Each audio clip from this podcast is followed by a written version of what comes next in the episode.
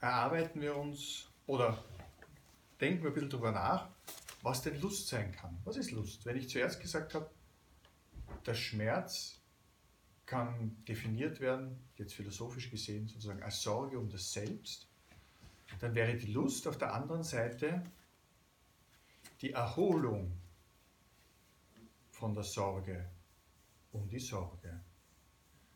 Das heißt, die Lust und der Genuss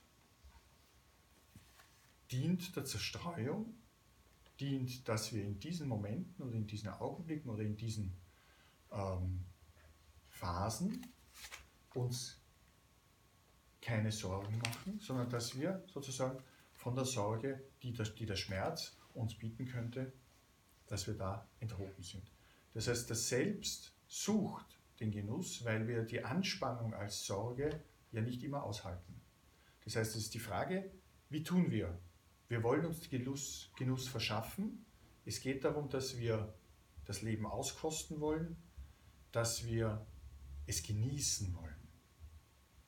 Und ich habe vorhin auf die Epikureer kurz hingewiesen, dass man auch noch in den kleinsten Dingen einen Genuss finden kann, in dem ganz Unscheinbaren etwas erreichen kann, das für den Genuss wesentlich ist, nämlich dass ich im Genießen selbst mich selber aufhebe, dass wir im Genießen uns selber verlieren.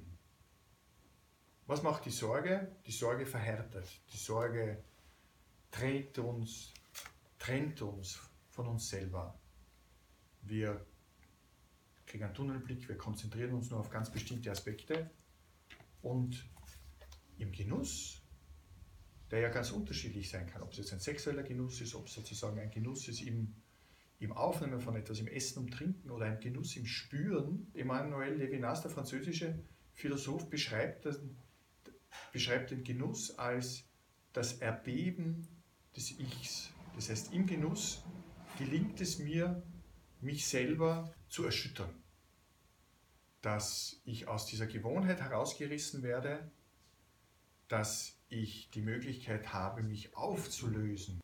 Das heißt, ich suche im Genuss die Auflösung. Es gibt ja bei Faust dieses Zitat, im Genuss schmachte ich vor Begierde. Das heißt, sehr wohl kann ich äh, partiell, teilweise einen Genuss empfinden, aber ich kann mich nicht ganz auflösen in dem Genuss. Das heißt, es bleibt ein Kern vorhanden, nämlich der, dieser Kern, der den Genuss wahrnimmt. Sonst würde ich ja sozusagen nicht mehr bewusst sein. Und den intensivsten Genuss empfinden viele im Genießen gemeinsam mit jemandem anderen. Das heißt, in Resonanz zu gehen, gemeinsam zu schwingen, das Selbst könnte man sagen, sucht den Weg, wie es gemeinsam mit einem anderen, also ein, ein Selbst, das sozusagen verkörpert ist, in dem gemeinsamen Genießen sich zu verlieren. Diese Sehnsucht bewegt uns. Diese Sehnsucht führt dazu, dass wir den anderen oder die andere suchen, mit der wir gemeinsam uns verlieren können. Das hat jetzt natürlich eine doppelte Bewegung. Auf der einen Seite, wenn es gelingt, dieses gemeinsame Verlieren zu genießen, führt es zu einer wunderbaren Erfahrung. Auf der anderen Seite wird diese Sehnsucht aber immer nur teilweise erfüllt, weil ja auch die Trennung zwischen den beiden Sehnenden sich nicht auflöst. Das heißt, ich kann partiell, ich kann temporär einen gemeinsamen Genuss genießen,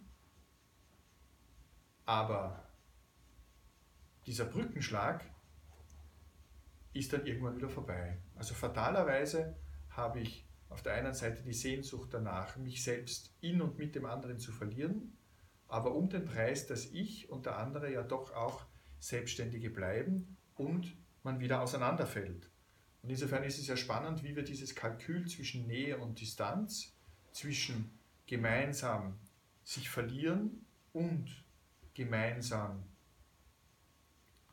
einsam zu sein, weil jeder ja auch oder jede für sich bleibt und dieser Genuss immer nur partiell oder teilweise ist. Und das ist ein, eine Diskrepanz bzw. eine Ambiguität, aus der ich nicht herauskomme. Die Sehnsucht nach der gemeinsamen Lust und die Sehnsucht nach der Grenze des Miteinander Genießens.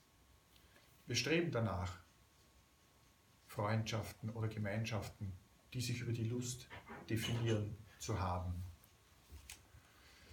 Aristoteles hat zum Beispiel den Bereich der Freundschaft in drei unterschieden. Die erste um der Lust willen, die zweite um des gemeinsamen Nutzens willen und die dritte die reine um, sich, um, um, um ihrer selbst willen. Wenn wir die drei jetzt so differenzieren, ist die Frage, okay, wenn ich mit jemandem anderen gemeinsam diese Lust empfinden kann, dann ist es lustvoll. Die, die, das Problem ist, wenn ich auf dieser Lustebene bleibe, dass das ja sozusagen eine vorübergehende ist. Genauso ist die zweite Form, die er beschreibt, wenn es darum geht, dass man einander nützlich ist. Das geht jetzt über den Bereich, den wir heute besprechen, schon hinaus. Das heißt, ich kann auch einen Nutzen haben, indem ich mit, mit jemandem anderen etwas gemeinsam tue. Wenn dieser Nutzen wegfällt, ist die Frage, was mit der Freundschaft dann ist.